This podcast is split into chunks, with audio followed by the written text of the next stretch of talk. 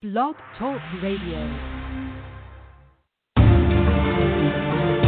Welcome to the Paranormal and the Sacred Radio Show with your featured host, Shar McCain, a forensics counselor, psychic, writer, artist, modern day Christian mystic, and UFO experiencer.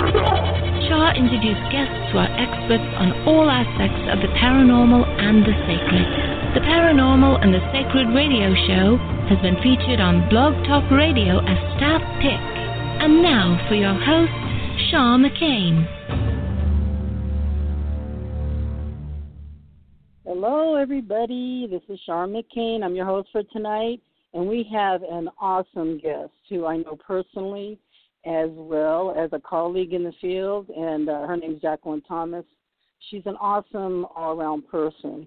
And as a member of CERO, Close Encounters Resource Organization, Jacqueline considers herself an experiencer of many types of phenomena.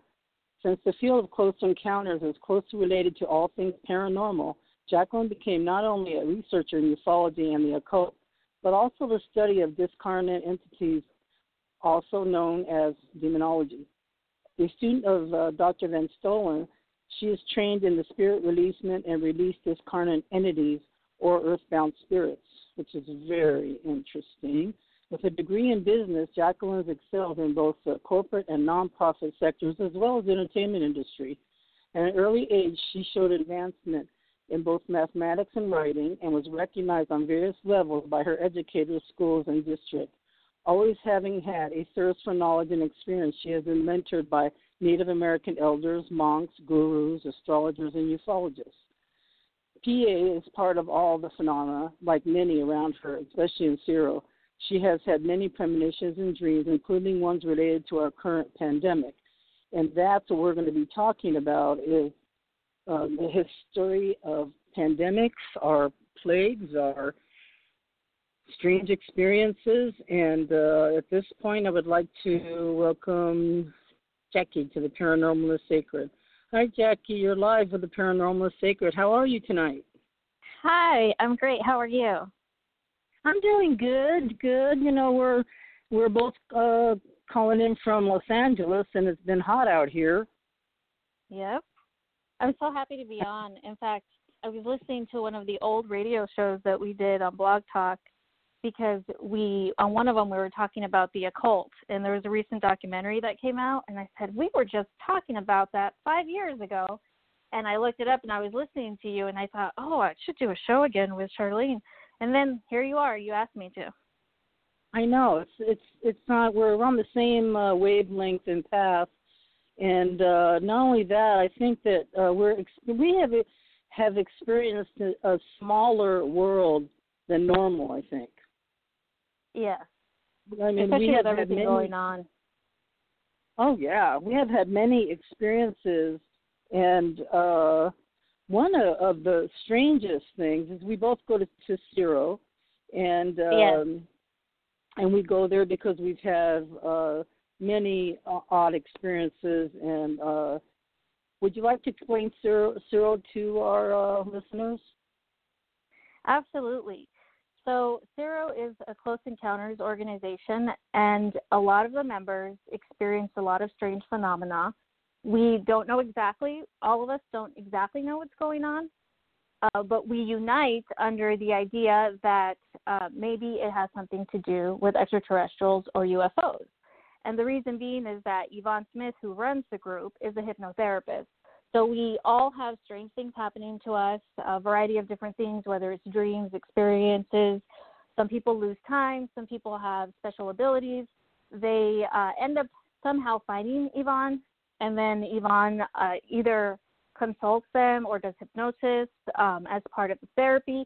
And the best part about the group, I think, is that we all meet at least once a month and get together to share our stories.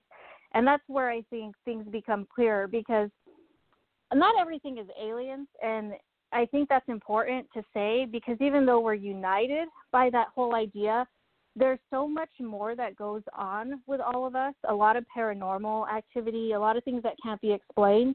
And so it kind of get we get together and we we start to figure things out. Yeah, that's that's uh, absolutely true because uh, there are also uh, a lot of similarities uh, within the group itself. When Yeah. uh, I started was a, was a really long time ago, and uh, I guess she had just really started that group, and I had written a letter to uh, Dr. John Mack at Harvard because I was having some experiences that I was getting quite traumatized, and I thought, you know what? If I'm I'm this crazy, I'm going to write the best. So I wrote I wrote him, but back then I was I was really worried about the military coming getting me. I was terrified. Yeah. So when I Yeah. the envelope go in the mailbox, back then we wrote letters, you know. And I when I remember letting go of the letter and it's being extremely paranoid as soon as I let go. I was like, oh my god, I I totally regretted it. But I actually heard no from going him. back. Yeah, That's amazing. He's I a legend. heard- He, he is a legend, and I was I just I don't know, what, but he's the one who actually introduced me to Yvonne. He said I, I'd have you here. He says I believe you. He said, but you're in. Uh, he's all the way in Boston at Harvard, and uh, Right. I was born in Boston, but you know I, I live in L.A. So anyway, um, that's how I got to the CERO Group. And so when you said, you know, one way or another, we get to the group. How did you get there? How did how did this happen for you? it was a long journey. So start day one. So my whole life I had paranormal, strange experiences. I had a normal life though. My parents were normal. I thought I was normal. I went to a normal school, but I was very, very advanced. And my mom tried to make me believe that I had a normal life because, you know, but I was really, really advanced. So she used to tell me, you know, you have to you have to be have a balanced life. So even though I could have really excelled in school and taken a lot of gifted programs, she really wanted me to have a normal experience. And so she would say, don't always take honors classes, don't do this so that you have a normal experience. And I think that really helped me. And but I was I was super advanced. Uh, in second grade, I tested for college level mathematics. In elementary school, I tested for uh, upper level high school reading, all sorts of different things. And the schools were always trying to pull me into special programs and my mom was reluctant and she said no i want you to have a normal life so along with that though i had strange experiences happen my whole life i just thought they were normal and now i know they're not normal of course but as a child whatever situation you grow up in you think that that's normal whether it's you know if you grow up some people say they grow up in, in sheer poverty but they don't know any different because that's what they grew up in, right? So you don't really know that anything is strange. But really, when I was young, there were things that I thought um, that I didn't know were special. Like I could point my finger to the light across the street and it would flicker. And when I would drive by, when I got older, it would still flicker, you know. And and my friends would say, "Well, that's weird." When I would drive by, and I say, "Well, now I can make it flicker with my finger."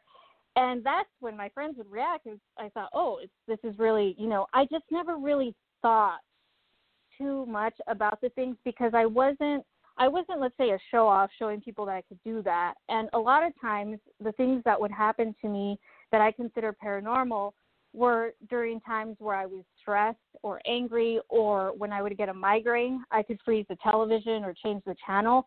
So it's not things that i'm going around bragging about because you know i'm sitting there with a migraine but also um, situations like I don't, I don't know how familiar you are with telekinesis, but a lot of people in CERO have Yeah. it. You probably have it yourself.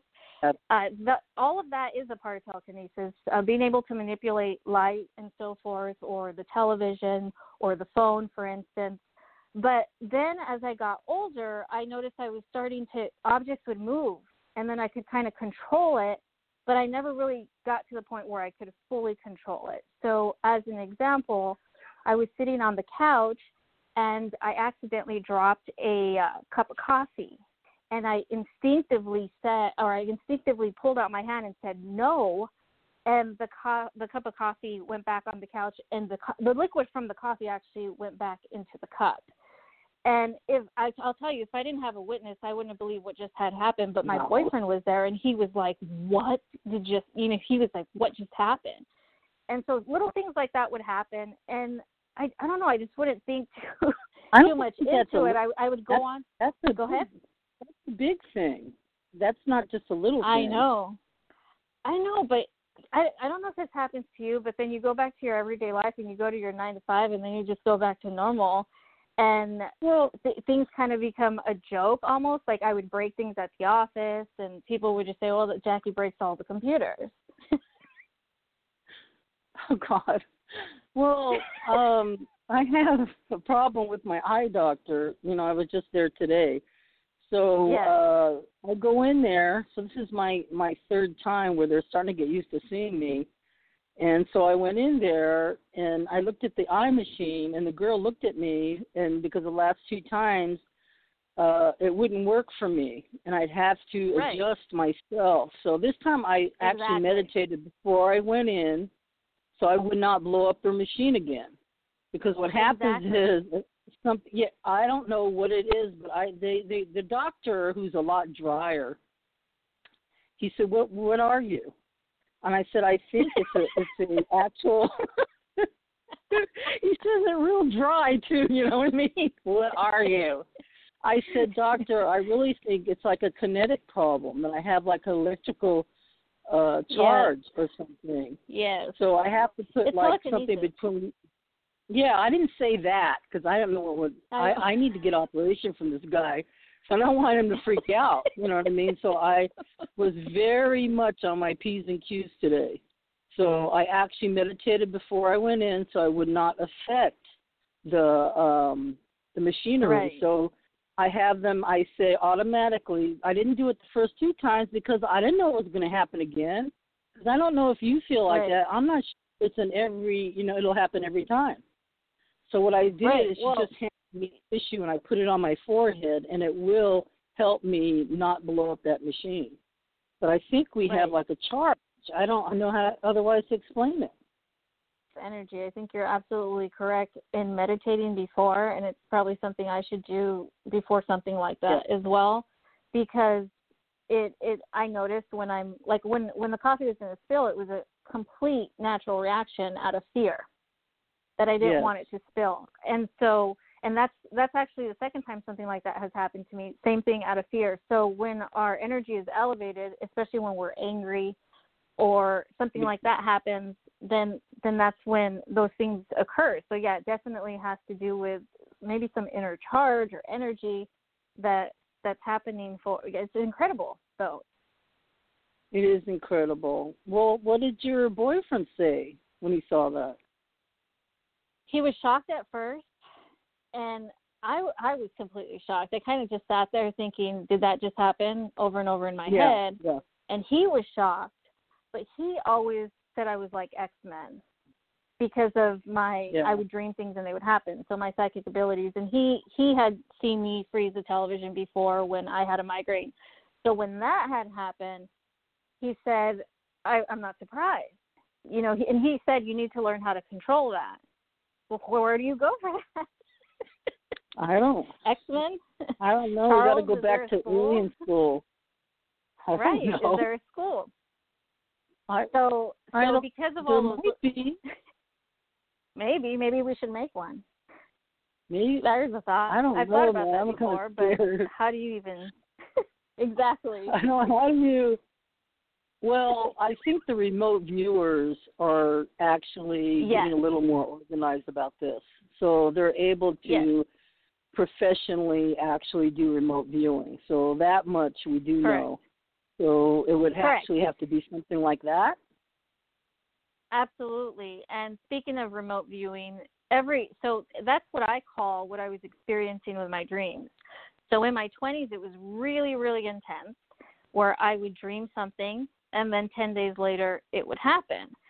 And as as these dreams started happening, and they started happening in real life, I started losing my mind. I felt, am I awake? Am I dreaming? And that's actually when I got into all of the paranormal things. I started, I actually, it's a funny story, and I don't know if I ever said it on the show before, but I was at a Muse concert and I ran into Giorgio Tsoukalos from Ancient Aliens. And three days before that, I was watching Ancient Aliens and I put on my Twitter, I, I really wanted to meet him. So when I met him, I was like, wait, I just said I wanted to meet you. So I was really excited. Anyway, he and I became friends, and he started seeing, you know, on Facebook, I would post things, and then 10 days later they would happen. And so he said, I think you really need to look into this because this is not, you know, this is this is different. This is not normal, and it's kind of incredible. So he said there's a lot of experts in the field that he was working in, and he said I should really look into it. So I started going to events, and I the first person I actually talked to was Barbara Lamb, who's a hypnotherapist and I spoke to her, and in the first 15 minutes, she said, There's definitely some phenomena happening around you, and you're definitely seeing things that are happening. And the reason I ended up going to Yvonne as a hypnotherapist is because I had seen Kim Carlsberg speak, and she's an experiencer, and she had written a book. And I was reading her book, and it's like I was reading about me. And at the end of her book, she talks about CERO and how CERO helped her as a group. And that's why I looked for Yvonne. Wow. Well, I thank God for that because uh, you have brought another added, much needed piece to the puzzle to this group. It's it's very strange that how each member, each one of us, belong there, and we're supposed right. to be there. You know, and right. I feel uh, quite comfortable with this. There's many of us that we feel extremely like we're me and you are related at a distant cousin somewhere. Yes. But yes. It's strange how many of us uh, feel not only just related, but that we belong together and we're very comfortable with each other. It's just very highly unusual yes. because everybody is so different, really. If you look at us, we don't. We're all different kind of people, you know, but we just happen to right. have extraordinary experiences and and you are are one of the the most gifted people I've ever met. Oh, thank you. No, but it's true. It's uh, and more is yet to come. I mean, it's because uh, you're still a young person, and I thought I know uh, when I when I hear you saying all the things that I've done, I I think I sound like I'm crazy, like all these things that I've done, but. I started at no, a really young good, age. It isn't crazy. It's, it's that's what makes us uh, the thing is is that we're actually the normal for the people we hang around you know right, and like true. you brought you brought up our greek friend and he's and people that yes. don't know who he is he's the one from uh you know the history channel ancient aliens, ancient aliens yes. and he's the greek guy with the hair that's what everybody knows yes. him by i knew yeah, who you were and talking he about actually Yes, he um, is also the consulting producer, but he started working with Erich von Däniken at the age of 17. And so he's traveled the world, and that's how he got into it. But at 17, I started working with a woman named Makeda, and she had been a former best friend of Bob Marley. And so that's why she she was very spiritual and she was very cultured, traveled the whole world, knew Bob Marley, who was very spiritual, was friends with George Harrison, the Beatle, very spiritual. And so she knew monks, gurus, everything that you can think of, and very cultured. And so she exposed that to me at a very, very young age. And I think that's why I've done so much in all that time because in a short period of time I was exposed to a lot of different things. And it all ties together. All the religions of the world, all the philosophies, everything kind of just ties back into the same thing. It sure does. It's all. Uh, I think it's preparatory for uh, the next thing to come. Um, yes. What we have been talking about for you know the last couple of few weeks is that um, I have been in, in I, I remain in contact with uh, my CERO friends and CERO people, and we meet each other uh, for lunch at different spots all the time, all around, all around, you know. And I keep in touch with these people because we feel an actual uh, pull to that we have to talk once in a while. We have to see each other, right? Connect each other, right? And some people, right. like like we were talking earlier about Robert Salas, I met him in New Mexico. I was That's over. Amazing. it's amazing. So I'm over there sitting down, minding my own business, but I'm actually at the table, the book table with Yvonne's books. She's doing readings, and I'm sitting there, kind of manning the table, selling books, and you know, people dressed up as aliens. You know, I'm thinking, oh my God, how did I get here? but you know, oh well. so um, then this man, this gentleman, who's a very nice looking gentleman, and he was in a suit and everything else. Even though it was hot out there, this guy was cool as a cucumber. So he looks at me. He says, "Do you know who I am?" And I go, "No, sir. Who are you?" And then he goes ahead and tells me he's Captain Robert Salas of that Montana missile range with the nukes and all that from the 70s. It blew my mind. He said, "Do I?" I said, Mhm. "Do I know you?" I said um, that that was the first time, even though I had been abducted as a kid, but I always thought this is all in my head. I'm just I'm just crazy. You know what I mean? I used to always Yeah. look for like reality based stuff and look down the sink, look everywhere, just trying to find out how to get me up there. You know, and this my the sink back then were like steel, and they had steel drains, Mhm. and I think is that what I'm dreaming about, or am I? You know. So anyway, it turns out uh, uh, me and Captain Captain Salas's experience with the nukes being shut off by aliens, they actually had they were tracking five alien ships, and he was down underground about sixty feet.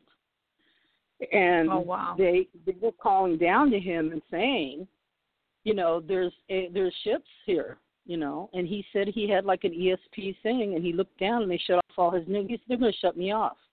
But there's no shut Yep. off switch to a nuclear a nuclear uh you know thing.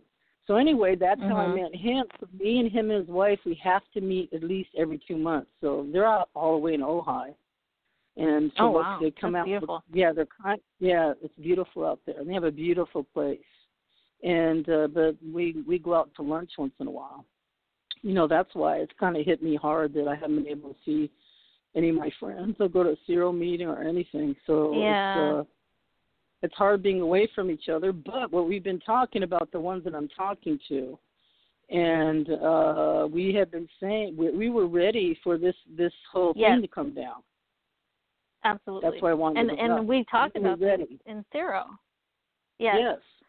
And and different people had different experiences related to this, but we kind of all knew that this was coming. And I, I you know, when you were talking to Salas last week, where you said, you know, people at first didn't believe you, and you were getting masks because you knew, mm-hmm. and then they're like, wait, are you psychic? Because I had the same Yeah. experience. As soon as it started in China, I started preparing, and I knew, and I tried to tell people, and I tried to post it on my page, and people were like, "What are you doing? This is just like a flu." And I said, "No, this is the one. This is it." And I kept trying to tell people, and very few people believed it. Uh, Desiree believed, and she was, you know, we I did an interview last time from her house because she lived in the uh, poltergeist house that I was staying in, and she was Oh, like, wow. "This is the one too." Like we we knew this was the one, and everyone in CERO knew that we were ramping up for something, and Yeah. we know that we know this was going to be big, but like you said, I had no idea the whole world was going to shut down. I mean, that is No. is has never happened. I the last thing I did is I went over to a friend of mine, Lori's house, and did her hair because she's really lost her eyesight. God bless her. And uh her husband, I went. They went over to their house, and I did their hair with a sense of urgency. I said, Lori, uh, you know, I better do it today. You know, and that was it. The next day we were in lockdown. Yes. Like I knew I had Yeah. to get over there. You know what I mean? And that Yes. was going to be it. So it was it for two months, and I just went Yeah. back recently. We were all masks and gloves and goggles. it was crazy over there. But I did it again because I can't stand my people looking so bad in the pandemic. You know what I'm saying? yeah. It was Yeah. it was looking bad around here. You know. So anyway, to go back to to what we're talking about, there's another thing that I have I don't have my blood work done, so I don't know. But you share along with almost everybody else in our CERO group. Mhm. You Mhm. you share a rare blood type. Yes, RH negative. Yeah, RH negative. And it, in fact, the new member who who was on the web, because now we're meeting, CERO's meeting on the web, you know, like everybody on Yeah. web meetings. Um, the new member said the the first thing she said was, "I'm RH negative." I've heard that the thing is anyone else RH negative. yeah, a lot Guess- of us are. Guess what? Rosemary is too. Yeah. Can you believe that? We've Yeah. been friends for 40 years, and I never knew she was RH negative. She just blurted it out one day. I went, Wow. "You're what?" Well, so is Curtis. So, well, is we, that? we, so we tend to we tend to attract each other, even with partners. We tend to attract uh, because, especially, I don't know if if you are aware, but if a female is Rh negative, she can't have the child of somebody who's not Rh negative unless she has a shot. She has to have medical Right. intervention, or she'll miscarry the child. So we're just like animals. We we sense who we can usually mate with. So usually we attract that Rh negative partner as well. And so we attract each other and we find each other somehow, and it's it's incredible because it's so rare. It's less than 15%, and some people say now less than 10% of the population. So for us to be in a group and 90% of us be Rh negative, there has to be some sort of correlation. there's there's something because uh so so, my friend uh he's that that lead group that rock singer guy if you've seen him on my facebook you know his name's curtis don Uh-huh. Vito. so he asked me i had a weird experience okay it was right after that last that thyroid surgery i had um i was coming back Mhm. from that and i had uh, i was actually was like uh the day later i was kind of high because i'm so used to being in so much pain you know what I mean? Right. And it was my pain was gone. They took out this thyroid deal, the tumor thing. Oh wow. I felt And like I was back in the 80s, and honey, I was swinging. I was like, whoa! I haven't oh, wow. felt hard in a long time. my mojo came back, okay? So, Oh, that's great. so we were, so we were So talking. That's I also common good. for experiencers. What? You know, your your thyroid thing. It's common for it's- experiencers. Kind of hard to take because mine has been such a lifelong agony. Mhm. You know. And you know, I told you uh, mine's being monitored for the same reason. Wow. Yeah, and Well, and when I the doctor told me, I said, "Oh, I I knew it was coming." Be- uh, Here's why: because of the level of radiation that we're exposed to, whatever it is Yeah. happening to us, and so that fluctuates the thyroid. And it's not a coincidence that many members of CERO have had this as well. But also, if you if you do the research online or find other people who have it, they'll tell you the same thing. It, it's all kind of connected. And I, I believe that it's the level of radiation. I believe it is too. I think it has, it's something to do with the impact of of all this uh, out off world uh, mechanics on us. It, it could be that, or Mm-hmm. but but but so anyway. So Curtis asked me. He said, "What's your blood type?" I said, "Curtis, I don't know."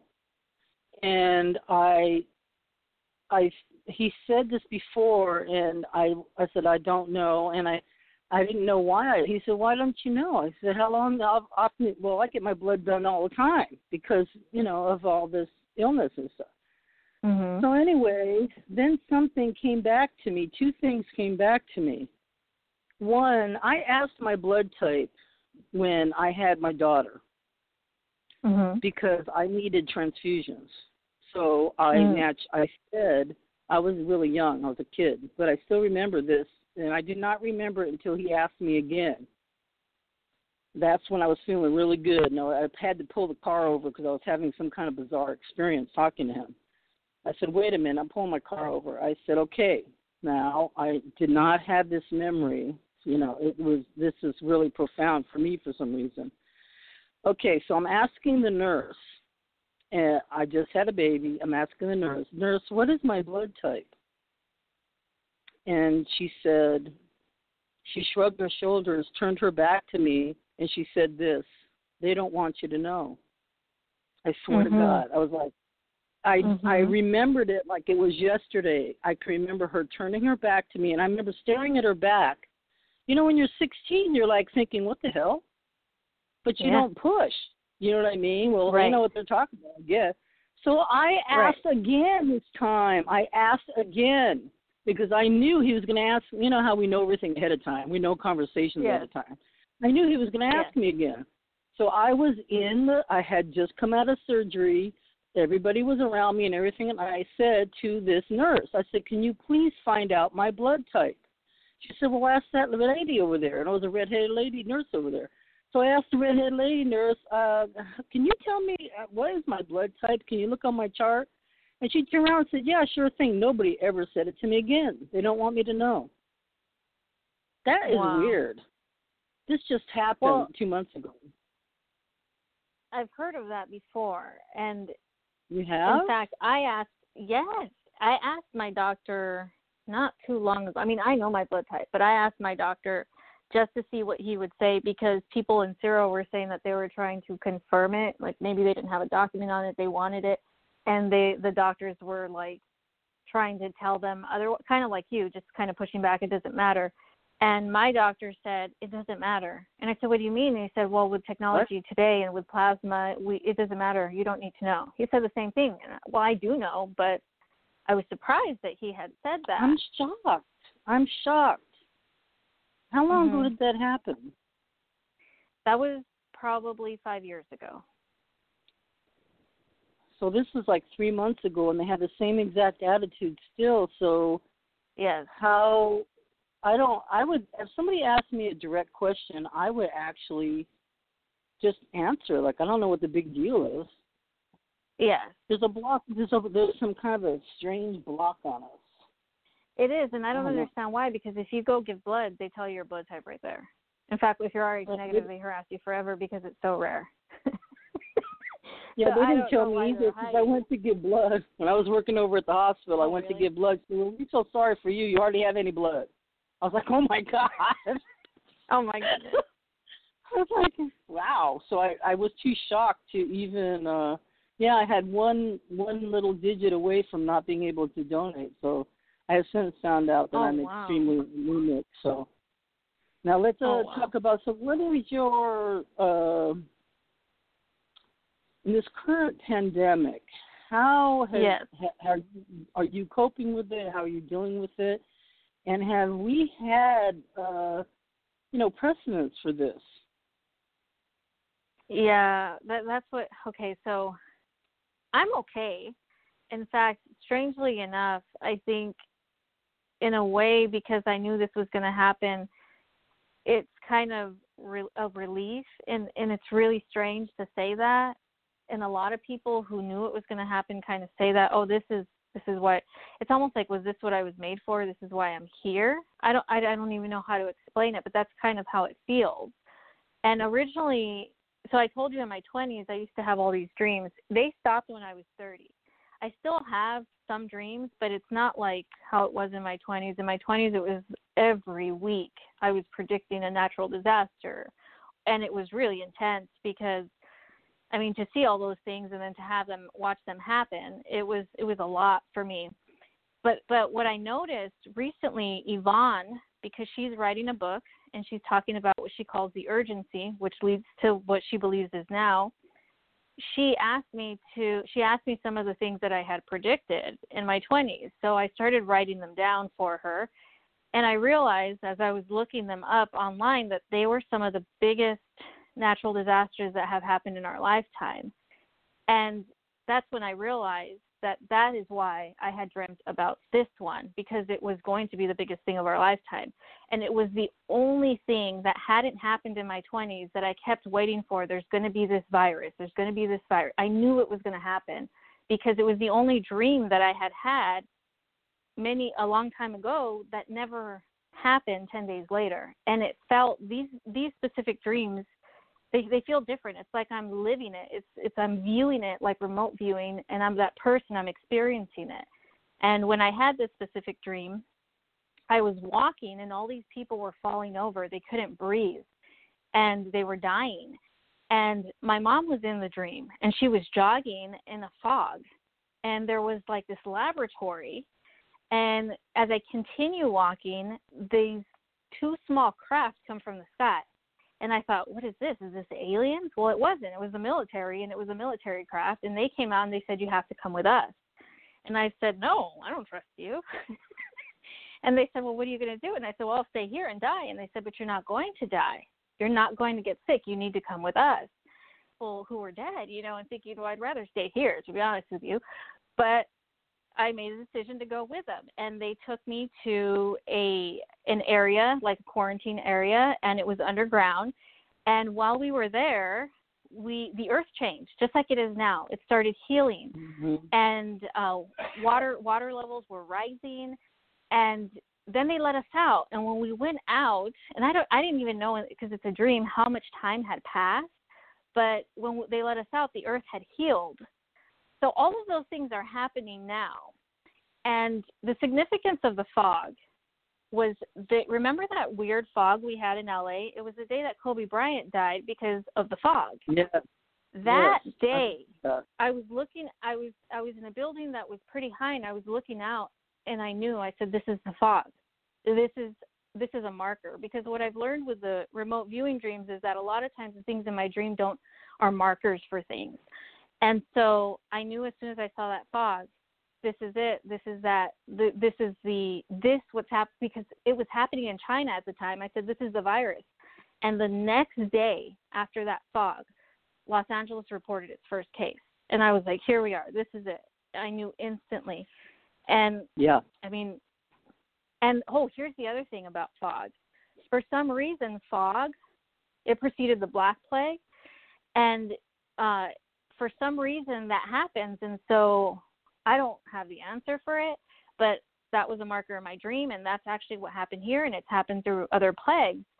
And a lot of people are comparing this to the Spanish influenza that happened um, almost 100 years ago or a little over 100 years ago. And I always knew that this new virus was going to be very similar to that. And so I had always studied it. And then recently people have been comparing it. And so I've been reading articles and studying more on it. And I've always so fascinated by it because it literally came out of nowhere. The other thing Yeah. that's fascinating about it is that people knew it was going to happen before it happened because the Virgin of Fatima appeared in Portugal to three children and told them that it was coming, that God was mad, and that there would be punishment on the people, and that's the Spanish influenza broke out. And the day that that happened, hundreds of people viewed in the sky something really strange. You know, they saw an image in the sky. Well, only the three children saw her and got that message, and they said, you know, this was going to happen, and so then that happened. So I always felt like you know, there's this is going to happen to us it, related to the Spanish influenza, and it's going to be a virus. And so now here we are, and what I the the most the part that that upsets me the most is that it was compared to the flu. And yes, it is a, a strain of Yeah. flu, but that's what caused I think so many people to miscalculate it. And well, it's just the flu. It's just the flu. We've all had the flu. Right, but Spanish influenza was a flu too, and it killed way more people. The other Yeah. part about it that you and I know you agree with me on this because I've heard you say it before and on the other show as well last week is that a lot of people still aren't taking it seriously, but a lot of people are saying, well, still a lot of people haven't died and well, what's going on? Well, we shut down the world. And they didn't get to Right. do that in the Spanish influenza. We shut down the whole world. And that's why we're not there. So we really, I think, need to be grateful because Yes, they didn't I have to great. do that. You know, Because all you have to can- do is just stay in so we cannot pass it around, you know, and Right. uh this is be this is uh, having also uh, after effects, meaning people are getting heart damage, artery damage, children are having yes, heart problems from it. This is not a normal flu. This to me is like it's viral. I mean, I was looking at the pictures of actually the plague, what it looks like, and then I was looking at Uh-huh. pictures of this coronavirus. Uh, Mhm. They're very. This virus is very unusual. It's actually like a Yes. protein, and it attaches itself. It kind of reminds me of the way the HIV invaded Yes. and took over, and uh, it's And- it's it's serious. It's so serious that that people are dying, you know, left and right, and all you have to do is not pass it Mhm. on. That's the whole thing. Yes. And that that I'm glad you brought that up because I've said that from the beginning, and the WHO mentioned that, and a variety of different people have said that they've compared it to HIV. But in my dream, that is what the military people had told me. This is like HIV.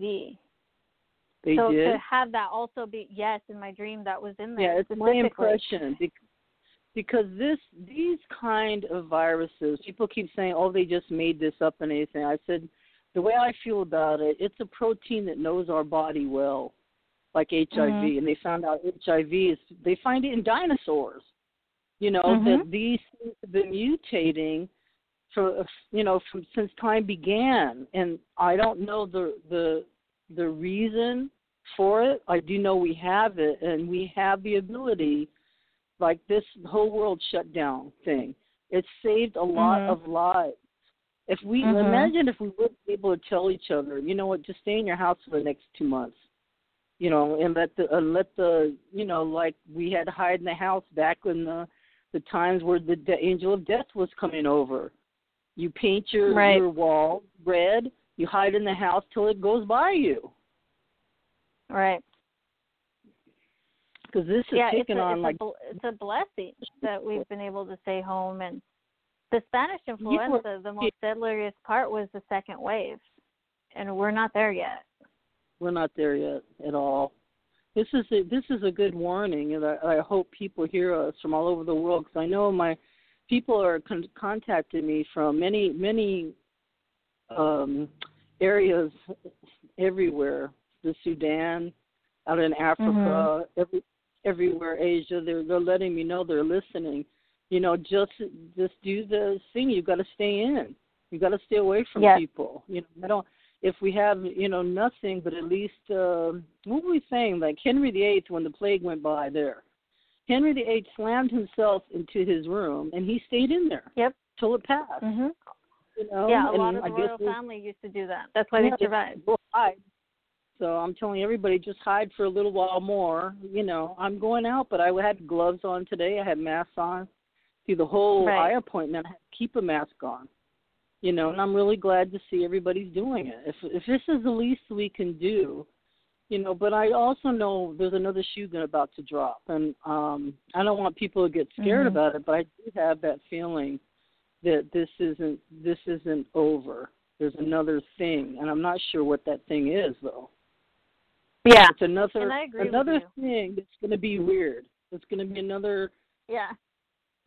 Another I think I think people have accepted that the life that they thought they had has changed forever, and almost. I mean, we had the horn, the ki- the murder hornets or whatever, and now we have some gypsy moths that they just announced. So I think people are kind of like, oh, what's next? I won't be surprised, but they'll still be surprised. Well, at least we the murder hornets were taking it to a different level. They're going in there. If anybody hasn't heard of these freaks before, they're hornets and they look pretty mean on top of it. And they Yeah. go in and they about ten of them can decimate like eighty thousand bees. They go in there rip everybody's Mhm. heads off, and it's pretty pretty It's horrible to, to see. But then I found out they do it to each other too. So they're Wow. just they're they're they're aggressors. So they'll go in to Yeah. to the their own kind and do the same exact behavior. But then somebody put a crazy thing on Facebook which I never thought I'd see or watch.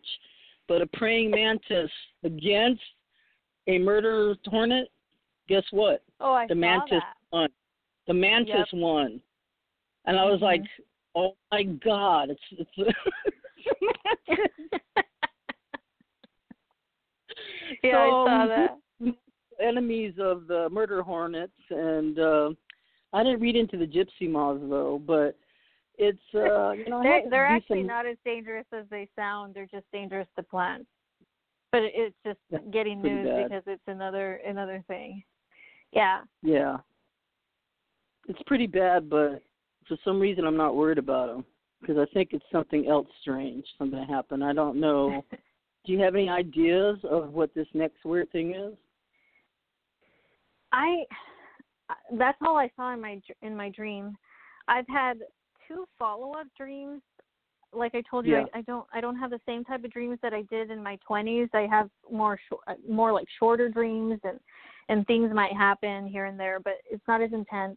But I had a follow up dream, and I had sent that one to CERO about how I was in a warehouse and they they were making. This is right when the virus started, and Yvonne was asking us our opinion, and I had a dream I was in this warehouse. They had separated beds by uh, like making small rooms, and people were putting beds, but people weren't sick at the time, but they were setting up, and I didn't know what that meant. Well, the later I saw articles that showed photographs of what I had seen in my dream, and that happens a lot too, where I would see things in articles that were images in my dream. and they're they're field hospitals. So that was kind of warning me, and that's what we have in LA field hospitals. I guess it was kind of warning me that that was coming, or I was seeing that that was coming. But I also had a dream of the the future, and things. I don't want to say get 100% back to normal, but we're going to be okay. And I saw that people are going to be able to get back to their lives. It's it's not the end of the world, and I think that that message is important because when I first started talking about this, I got a lot of flack from people that were scared and they were calling me a fear monger because they were scared. But they were calling me that and they were saying it's not good to talk about that kind of stuff because you're going to make it happen. Well, first of all, I don't make my dreams happen or you no. people better hope not because they're natural disasters. So I hope not to be that powerful, but it's it's it's more like a warning and it's not always all negative like i like i said this recent dream mm-hmm. I said we're going to be okay. And the reason I talk about it is because I'm trying to get us to be okay. I'm trying to show you the worst that's going to happen so that we can be prepared for it and we can yeah. get past it. And that's the whole point. Well, that's that is the whole point. Like this is okay. People weren't prepared for this.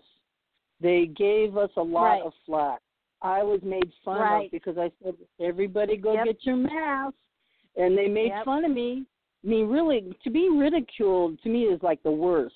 So I, I'm glad it happened now, so I could get over it because I despise being laughed at. You know, like a yeah. ridicule kind of. I love to be laughed at, but not in the ridicule way. And he had to eat his right. words the very next day. Our our mm-hmm. uh went on and said everybody have masks on. You know what I mean? And uh exactly. so I, I'm happy that my uh sticking my neck out was followed up with uh, affirmation like that, and that's right, that's absolutely. what's happening. Now, what's the amazing thing is is how our world is healing in the matter yeah. of what a couple short months. This right. world is stunning. In my mm-hmm. dream, I dreamt way in the future because in my dreams, like you, you brought up Our Lady of Fatima, I have mm-hmm. always wondered, okay, what's going to happen to my children? What's going to happen to my grandchildren? What about my great grandchildren? I'm a great grandmother now. What about their kids? Their kids? What about the? Where are they going to be in the future? So I had this dream. right because we always told about, the world was ending. Yes, I had this dream about a new world, and it was beautiful, clean, and pristine, and it was here. And that's yes, part that's actually missing is in my dream. Yes. Yes. That's it. In in the and you're out in the sun and Beautiful. the sun is shining like it never had before. Oh, yeah. yeah. That's my dream. Stunning. Stunning. It was Mhm. so pure and beautiful. It had those blues that they have up in Alaska with the snow white and the blues and the beautiful, clean, clean, clean. And that's what I dreamt of. So I went, oh, so the new earth is going to be here? So God Mhm. answered my prayers, and I, I don't have to worry about the generations coming. They're going to have Yep. a clean, brand new earth. That's what they're going to have. And we we we really have tried to jack it up for the last couple hundred years. Mhm. We've tried our best. Look how fast it You know I mean? It fixed fast. Look how bad. I mean, it's not look 100, at, percent but no, yeah. but look how fast the the mhm. you know the miracle is that the whole Mhm. planet can do quickly. It wants to renew. You know, we have to learn from this. I hope we do. I know that certain segments haven't learned a damn thing. But what I'm saying is Mother Earth will shake you right off because she Yes. is able to renew and be beautiful again. And however that has to be done, it will be done. Mhm. It's almost like get with the program, or I, I don't know what's going to happen. You know what I mean? I think knuckleheads will just have to suffer the knuckle life. I don't know what to say about it. I can't make people jam. That's what the old Well, saying is. You want to have a knucklehead life, continue being a knucklehead. Right. Well, there's a lot of disinformation. And the reason I bring that up is not to give it any attention, but because this happened in the other plagues, and specifically the Spanish influenza, where when Yes. that virus came out, nobody knew what it was, and people were blaming. They a lot of people same thing. It's a bogus thing until they were affected by it, and then they were blaming radio waves, which we now know radio waves don't really do anything to us. But at the time, it was new and and it was scary to people and so they thought it was coming from radio waves and then people were mm-hmm. doing just like they're doing now with with cleaning supplies they were coming up with some bogus remedies and that was causing people to die and so Yeah. i mean that was a hundred years ago and we're still doing some of the similar things Now that's pretty stupid. I mean, that's like a that's a that's like a failure to learn. That's like a big one to yeah I don't know because I have been a dummy in my life, especially in matters of love. But what I'm saying is we all are in that area that's what I'm saying. I just but there's certain things, you know, that you have to learn that are real basic. You know what I mean? And I really don't want to hurt our earth anymore. You know, Right. we can't keep causing because whenever we cause and put out there, we are actually there's a cause and effect that actually is a real thing. You know, and I Mhm. think the same people that that want I don't I don't know what they want at this point, but I'm just saying uh, the ones that aren't being helpful. I've met so many helpful people. I think this pandemic has brought out the best in a lot of people you never thought you would hear. Never thought Mhm. they would ever change or they would ever do i mean even but crime is down it is crime. it's kind of remarkable. The Mhm. crime has what there was not one murder in Miami right like over the weekend. I was like, when have I ever heard that in my lifetime? Never. You know what I mean? It's like, well, I, I think there's hope for us. You know, There there's- is. You have And you know really. after after every plague, after every single plague throughout history, the communities and societies of the world flourish. It, it's like a whole new world afterwards. After the Black Plague was the Renaissance era.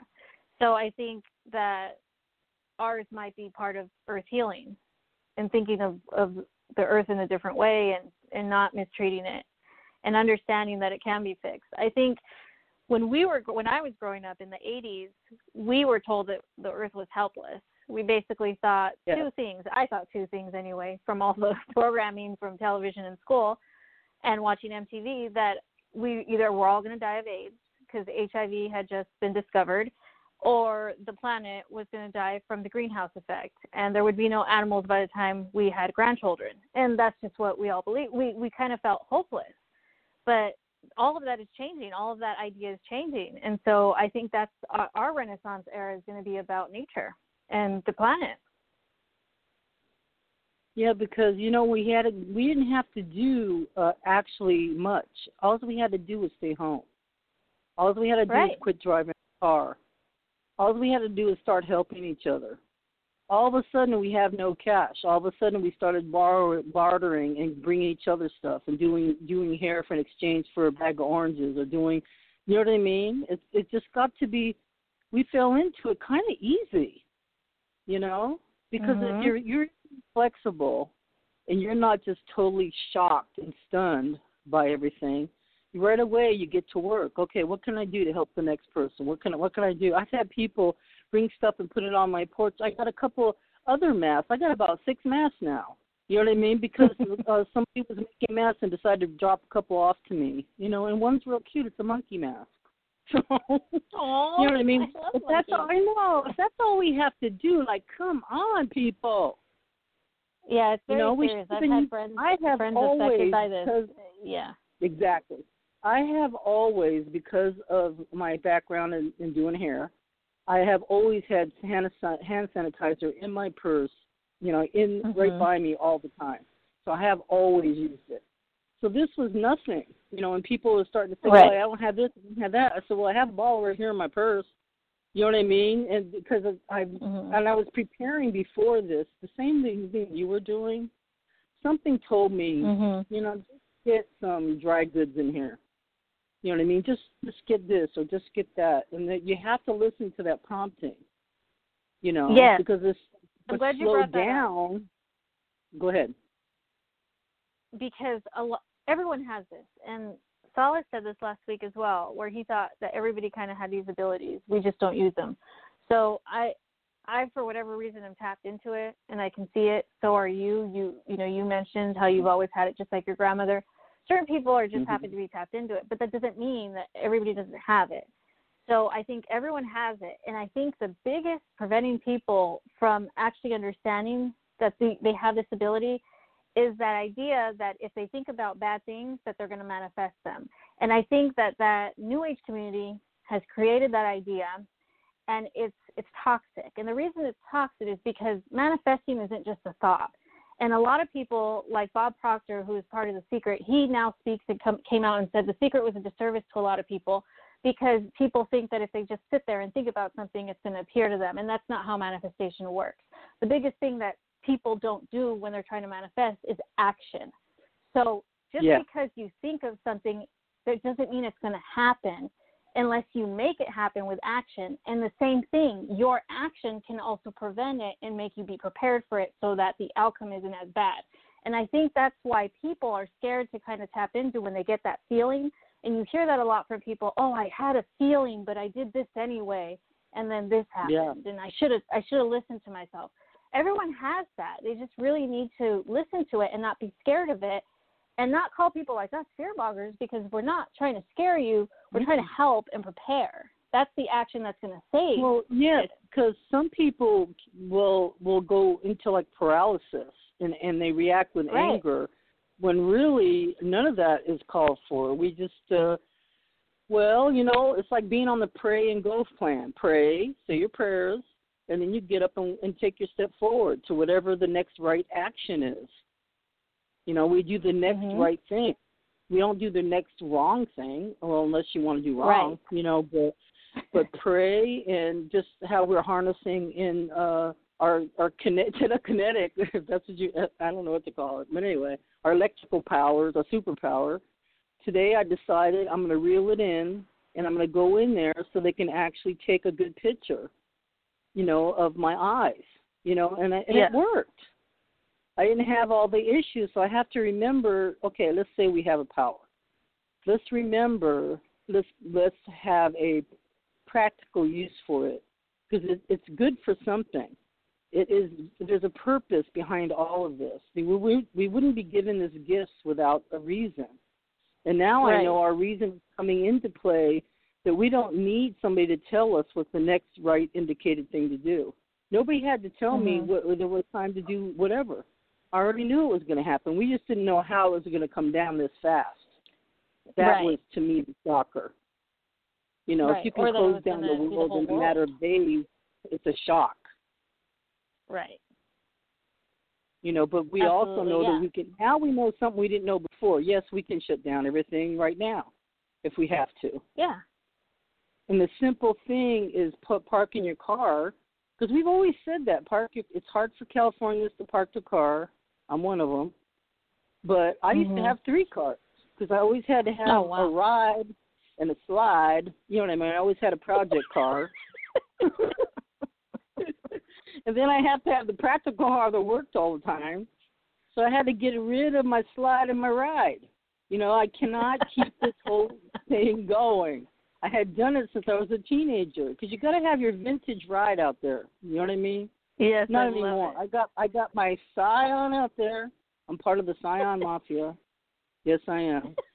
it's so freaking good on gas. I haven't put gas in that car in a month or two. I don't even remember the last time. Oh wow.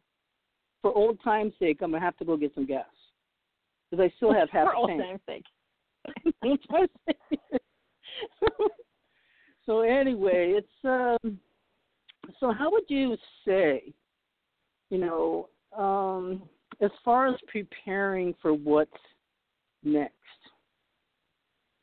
what are you being prompted think- to do? I think people just need to they need to stay vigilant and they need to a lot you're hearing a lot of people say, "Oh, I I'm turning off the television because the media is just too much and they're they're exaggerating it." And I think that's the wrong message. I think that Mhm. people need to practice discernment. Everyone should have that ability to be to discern information and to understand you we we're it's, a lot of us are adults and we should be able to get information that we need and use it and then leave the rest. And so you can't turn off the news because you need to know what's going to be open this Friday, what's opening in a month, right? You need to be informed. So practice discernment. Listen to the news, take the information, leave the rest. If you don't want to listen to stories and you feel that that affects you emotionally, don't listen to it. Do what makes you happy. If you have to stay home, do what makes you happy while you're at home. This isn't meant to be um, a lockdown. That's the other thing. We're lucky because we don't actually have a lockdown, and a lot of people keep referring to this as a lockdown. We don't Yeah. even have enough cases to have a lockdown. China was locked down. Mhm. Spain was locked down. We have a friend who's in Spain right now. He lives there part time. He couldn't leave his house, and they had police Wow. on every corner. And he had to check in with somebody if he had to go to the store. That's a lockdown. We don't have that. That's you can go outside. You can walk your dog. You know, there's a lot of things. People, mean, you know, that, that we don't have freedom. We actually do have a lot of freedom within it. We're just trying to protect people. We're trying to make sure that not everybody gets sick. You know, if if we imagine, yes, the numbers are low right now. They're still Mhm. high, in my opinion. They're higher than the flu in one month for a whole year. They're nowhere near the Spanish influenza, thank God. But that's where we Thank would God. be if we, if we didn't lock down the world. And it would have spread faster than the Spanish influenza because of the way people travel internationally right now.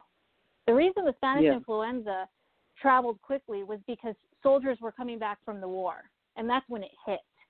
And so imagine in a world like today with international airports, if if the government had done nothing and said, "Oh well, if you get it, you get it," we would be in such a sad situation.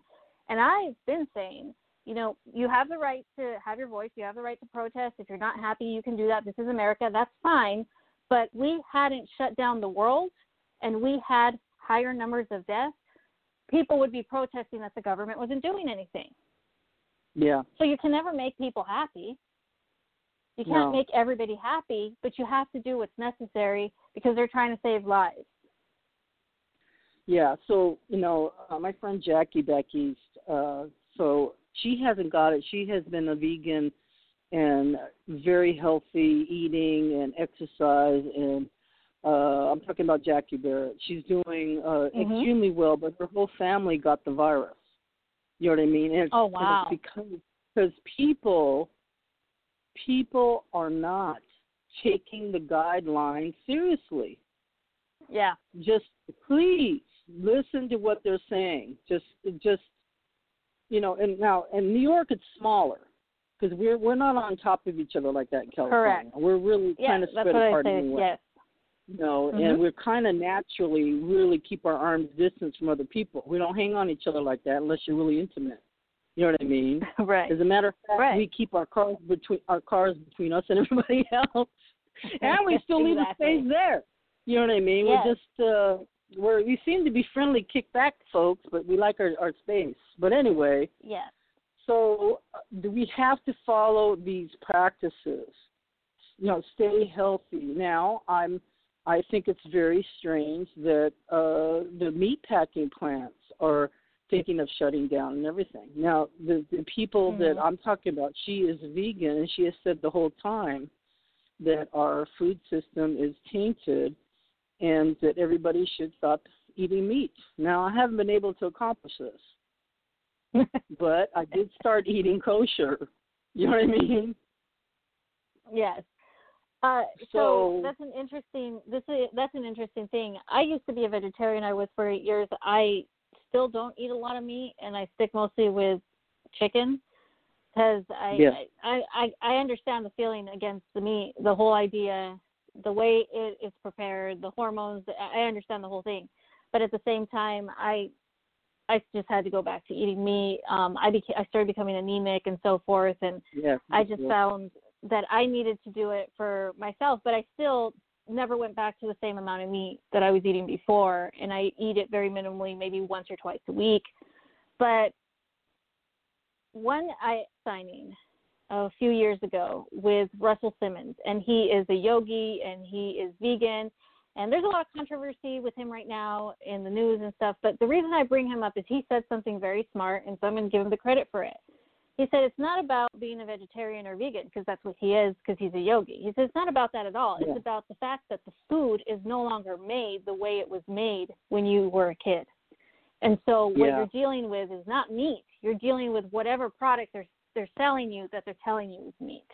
If we're able to Right. get meat naturally, that would be different. But not just meat, everything ha- you know that we're eating, we don't even know if it's organic anymore.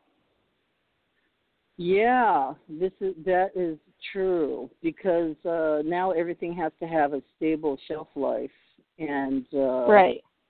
everything's lasting a little longer or a lot Mhm. sometimes I get fruit the next day it's going bad and I wonder what the heck is this real uh is that why it's going bad the next day or I don't I don't know. It's hard to to keep track of our supply chain of what you know to stay healthy. I don't know. I think we should stay as healthy as we can. Practice the clean, clean principles because I feel like what started this was a bunch of filth. Right. You know, a bunch of uh viral uh, dirt mixed in with the food, then traveling. And that's how most viruses have started throughout history. It's rats, bats, swine. that's bugs. Oh, so that's that's a lot of okay. So here's interesting. So the movie Contagion, and people are talking about it a lot now because it's a lot very similar to what's happening to us now. Uh, it, in the movie, it was a bat that crossed with the wrong swine pig. So um, so people are like, oh, that's like predictive programming, and and there's a lot of people will say that there there was like a, a family uh, Family Guy episode two where it was a bat. But in all fairness, all viruses are bat, swine, um, and rats. So you know, or another type of you know animal. But that those are the most common. Even going back into history, the plague. So really, you could come up with a movie Yeah, and pick one of those rats. three. Yes, exactly. So you can make a movie and come up with one of those three or all three of them and mix them together and make a movie about it and then a virus can come out later and people will say, "Oh, well they predicted it." Well, it's because the writers of the movies are actually studying history when they're writing about their films and they're making it as realistic as possible so it can hit things on the nail. So it is what what it is more than predictive programming is that history is continuing to repeat itself. And we're not learning from it. what's getting me really. I was actually having a peaceful drive today because I had to get in my car and go down. That's how I, I realized that I could probably put some gas in the tank pretty soon. But because I still have half a tank, but I don't know. Anyway, so I was thinking about it. I was just driving down the street at a normal pace, 30 miles an hour or so. This this guy came went past at least 90 miles an hour. And I was looking Oh, at wow. him and I was thinking, does anybody really have to be anywhere that fast now? Where's he going? it was it shocked me.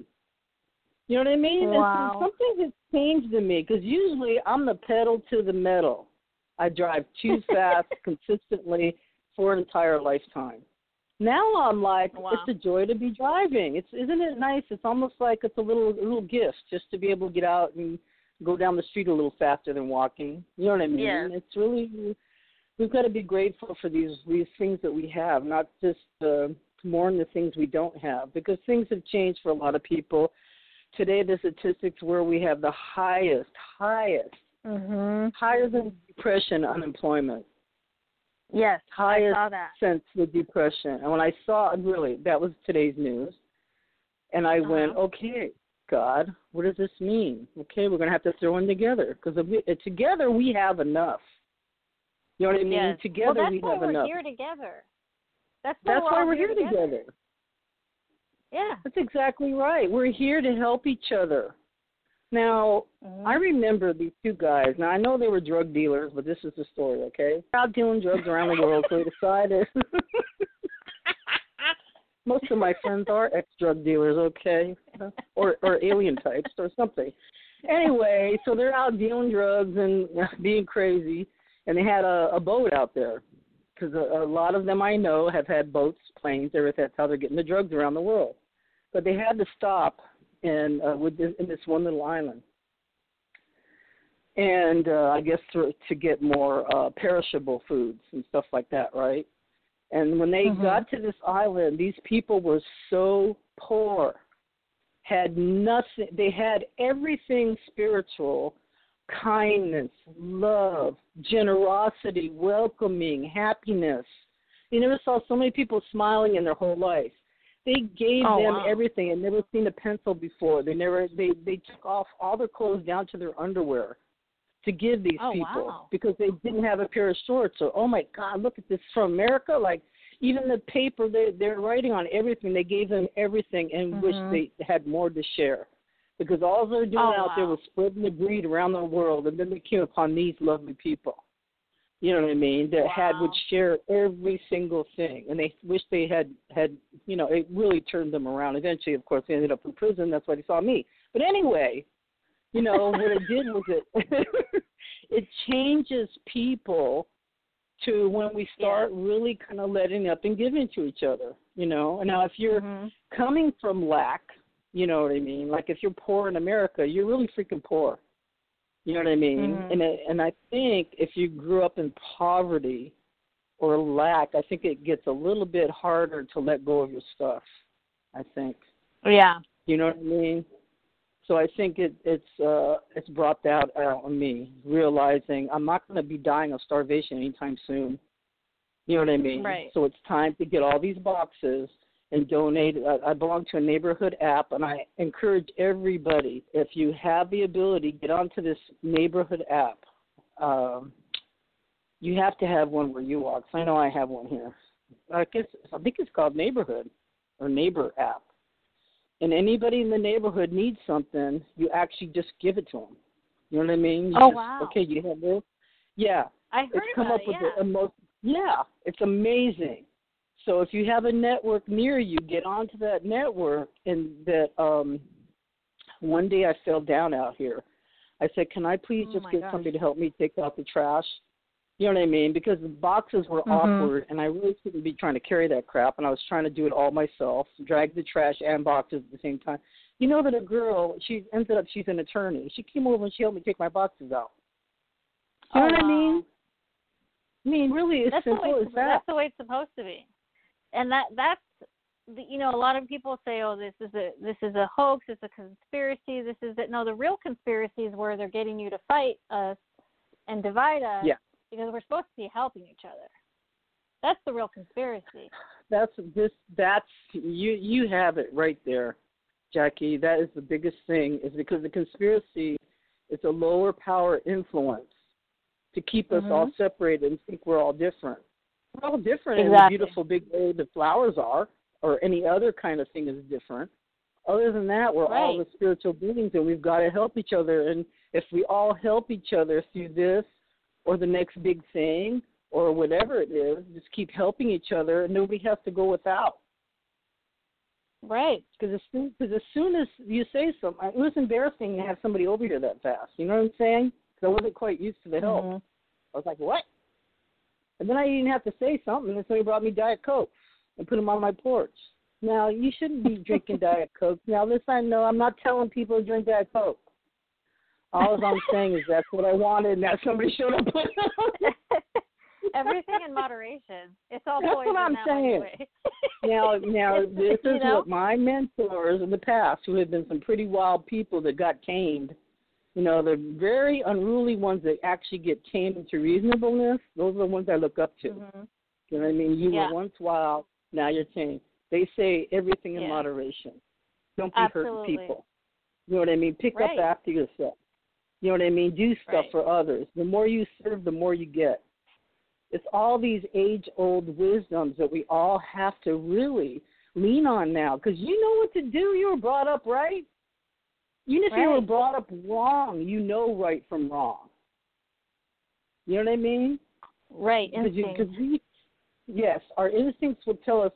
Because you know what? Because I know by watching animals, which I love dearly, they know what right right from wrong. They have Mhm. a conscience. They know they're doing Mhm. wrong. You ever seen a dog give you the side eye? You know they're up to something. You know what Yeah. I mean? yeah. It's true. And this goes for Mhm. every kind of animal, but I just happen to have a lot of dogs in my life. So they'll give you a side eye and they're trying not to look at what they're doing. So they don't want to let on what's happening, but dogs are too honest really. They'll say, Okay, what did you do? What do you got hiding over there? You know what I mean? But we really, really have to operate on these gifts. You're all given a big bundle of gifts, like what you were talking about. All of Mhm. us. All of so we now need to work on those gifts. We need to operate on these gifts because we all have them. Because I and, noticed you know, a lot that's of what Yvonne Yvonne kept saying. I hope she likes talking about her. yeah. I wonder if her ears are ringing. Um, but Yvonne kept maybe- saying, I think the reason the, the reason that so many of you are are having these this urgency and and these thoughts about the, this that's going to happen is because you're the ones who are going to really help people. You're the ones who are going Yeah. to be talking about the message, and and really it's because we're the ones we're, we can get through this, but we have to be careful. We have to be vigilant, and we have to practice discernment. Exactly. It's the truth because, you know, uh, there's um now I was listening to um Laura Eisenhower. She said a little short thing and uh what she said because because I don't, I'm not big on conspiracy theories and stuff. I don't know know Mhm. why it's to me it's a drag. I don't know why. It's like boring. Yes. I don't know if it strikes you like that, but I get really turned off and bored by a conspiracy. You know what I mean? Real I, I conspiracy do, and is intriguing to Yes. me. oh well, but made up so one. Go ahead. The conspiracy. So what people need to understand about conspiracies is that the counterculture is always controlled by the same people pushing the other. So when you're looking at a conspiracy, it's usually set, people will say, "Oh, this person got paid to say this." Well, guess what? The person that told you about the also got paid because they always control the countercultures, and they've done that forever. So mm-hmm. if it's That's- if you it's made it to it. You- video, yeah, You said it's it. made it to video and it. it's through Facebook. It's on purpose, and it's right. someone's getting paid for that too. And so we, that's why we, it's so important to practice discernment and to understand what you know and really listen to your gut feeling and, and does this seem right? As a okay, so what she was saying, this is this is what I caught on to.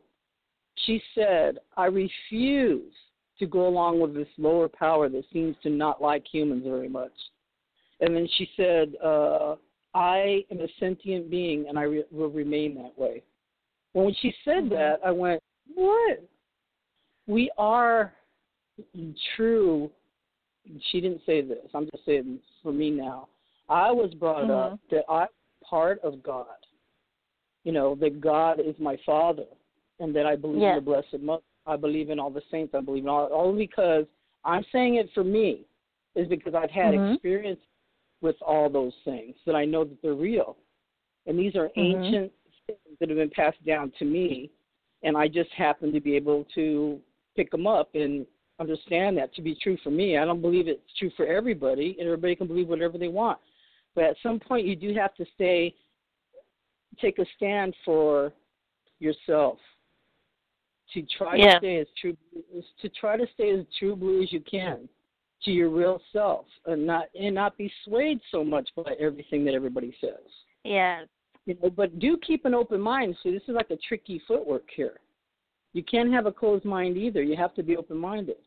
So just Mhm. just as long as what my sponsor would say, just don't let your brains fall out. You know what I mean? Right. Open minded, so open minded, you know, you're gonna lose your brains over this. But you know, another and it's healthy okay not advice. to know. Yeah. Well, it's discernment you're talking about. There's also Yeah. like keeping two feet on the ground and okay for your heads to go in the clouds. It's okay Right. you know, to to Right. do whatever. But let's remember the fundamentals. You know, keep your feet on the ground, stay steady. You know, and be helpful where you can. And um I think being flexible right now would help. Yeah. You know, and I don't mean so you know a lot be flexible to what's going to happen next. Yeah, and that's the thing that we really need to. I mean, we could get hit with a second wave. I think Yeah, we're lucky because we haven't experienced what other countries have experienced or what New York has experienced, but we don't want to experience it. No. Especially when I heard about what the effects are. You know, this is Oh beyond a flu. You know, this do you is know beyond. that? And do you know that the people that fought me the most at the beginning, the people that said that this wasn't real, the people that didn't believe that it was going to affect us, are the people that know the most people that have been affected. I know. This is a this is a real slap in the face. We really have to. It's a wake up call. We have to care about each other enough not to want other people get sick too. It's not just about me. You know, it's just it's about them too. I don't want to be sick with this. I don't know if I'll survive it. You know what I mean? But I don't Right. want them to be sick either. You know, I wouldn't want you know my mother to get sick. You know, Right. Let's put it that way. You know, but anyway, okay. So now we've said the big word, the mother. Mother's Day is coming on Sunday. I didn't want to forget. Happy Mother's Day to all the mothers out there, and also the the the people that are acting like mothers, taking care of other people's kids, and also the fur mothers and the feathered mothers. And I want to say Happy Mother's Day to everybody, as everybody it seems has a mother, right? Absolutely. Okay. No, well, I'm thinking, unless they were made in a lab, but still, they'd have the That's DNA. that's what I'm saying. We have these labs, but they still had a mother. Right. You know, really. I think the lab people even had to start with an egg, and an egg comes from a mother. exactly. you know, oh, the- oh brother, I had the craziest conversation with somebody over this one. I don't want to get into the other, the space baby element of this whole thing. So anyway, as we're wrapping up our talk for tonight, what would be something that you want to get out there? I just hope re- really that people don't shut out the news, practice discernment, really let's not be selfish, you know, and hopefully they they we're lucky not to know people that are severely affected by it, but unfortunately I've known people who are affected by it and it's a mm-hmm. lot of people that I know, there's people that I know that had to post stuff on social media to show what they went through just so people could believe it, how serious it is. The people shouldn't have to do that. Oh, yeah. and so I think that that we just need to take it seriously. I thank God that we have people that snapped out of it pretty quickly. You know what I mean? Other Mhm. people have done some uh some desperate things that not and it wasn't necessary. You know what I mean? We're we have we're equipped Right. to do whatever it is that we have to do in this next whatever happens, you know. And it's a Right. the same feeling that I have for the whole thing is that I had that clear picture of how beautiful this earth will be Yes. you know that that the generations to come are going to have a beautiful place to be and we just happen to be the ones that are, are going through this very strange turn of events you know this Mhm. is a first in our history you know this is uh, one of the biggies you know and we're facing a lot of right. things that are happening, but we're going to have to readjust. That means the money thing, the food thing, and everything. I know people that are planting their gardens now, like victory gardens. You know, I got, I got, yeah, I got my seeds. I got a little herb, little pots, and everything else, and I forgot. Oh yeah, you got to go get dirt. So I'm not really the gardener. I have to get a, drag a big bag, a bag of dirt home. Maybe I'll put that on my neighborhood list. Can you give me some dirt, please? Because I'm telling you, this grass barely grows in this this lot. You know, it's uh, you know not good, not the good earth. So I'm gonna try my hand on a, having a few herbs and everything, but I still think we're gonna do okay.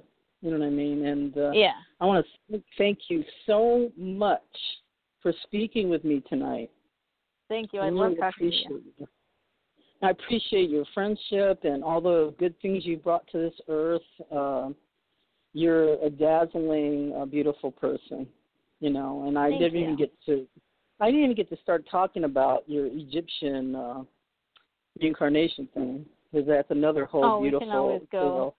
Yeah. Yeah, yeah. So we're gonna do that in the future. But I just want to let you know I love you very much, and, and God bless love you and keep you well during this whole next phase. And I hope we all get to see each other soon. And I'll go to the next meeting because I guess we're gonna stay I on the uh, another uh, phone thing I called in last time. So if Yes. anybody wants to get Oh, up I was so happy to hear you. I know. I didn't know you heard me. Yes, I was so excited. How many people are on there? I don't know because you could only see there were a lot of people, but you and there were people international that were never got to go to our meetings, so it was incredible. But you only got to see Yvonne didn't do a roll call and didn't say how many people were on, so you only got to see like groups of five as they were talking. So I have no idea how many. You got to do that next time. Take a roll call, find out who's there, uh, uh, and you're really invited to the meeting. Uh, how do we get a hold of Yvonne? Do you, do you know Yvonne Smith? Yes, I think if you Yvonne Google Smith, Yvonne and then- Smith with CERO, yeah, and C Zero International, and it'll come up. Mhm. and it'll come up. And so you can reach and reach the group if you feel that you've had uh, abduction issues. Uh, she does Mhm. also um, help with stress and PTSD and stuff like that. And uh, Mhm. that's why I went to her is because I had PTSD from this whole thing, and I got a lot of Mhm. help. And especially, I found my kind, my people, which I'll be Mhm. forever grateful Anything- for. anything paranormal really because a lot of times it's all the same thing and within the group you can figure out what what it is you're going through but even Yeah. kim who's in our group she's a hypnotherapist for past lives so if if that's something awesome. that you know we can connect you with if you think it's because of a past life we we're all connected and if anything paranormal really Yes, that's right. So we're all interconnected. We're all part of this human species, and let's get it together. If you're having a PTSD, you think you're having uh, strange experiences, you're not by yourself. There's a group out there, C E R O. And I'd like to thank our guest tonight. Oh my God, Jacqueline Thomas. We're so lucky to have her on, really. And uh, Oh, I look you. forward we're to lucky to have again. you Thank you. I'm lucky to be alive, actually. I'm, I'm happy to be here. I'm happy to be here. So God bless you, and I love you, and I'll talk to you soon, okay? okay thank you love you bye Okay, okay bye bye. Well, that was Jacqueline Thomas, extraordinary human, individual, spiritual. Uh, she's out there in the world living it up, and uh, she has just, I can't speak enough about this girl. She's full of integrity and beauty, and she has a big story to tell, and uh, I really appreciate her being with us tonight. And I want to thank everybody that called in and listened on their phones. I could see you that you were talking, calling in. And uh, I want to thank everybody that tuned in from across the world. And also, this will be available in archives so you can listen to it anytime you want to listen to. So, guess what? We're on the 15th, we're having another fabulous speaker. He's the great grandson of H. H. Holmes, and he's written a book about his great grandfather. His name is Jeff Mudgett. And if you remember the World's Fair Ripper back in the day, that uh, this is the guy's grandson. He has extraordinary uh, story to tell, and the, the book is H. H. Holmes by Jeff Mudgett. Uh, look it up, and you can find an extraordinary speaker for next week. Same time, same station, 6 p.m. Friday night. I'll see you next Friday, and I want to God bless everybody. And I want to also remind you, just hang in there. Each day is a new day, and God bless you. And the paranormal the sacred is a place where the unheard may be heard. And I love you very much. Wherever you are on the planet, I'm sending my love and prayers to you. God bless you. Love you. Bye bye. See you next week. Bye.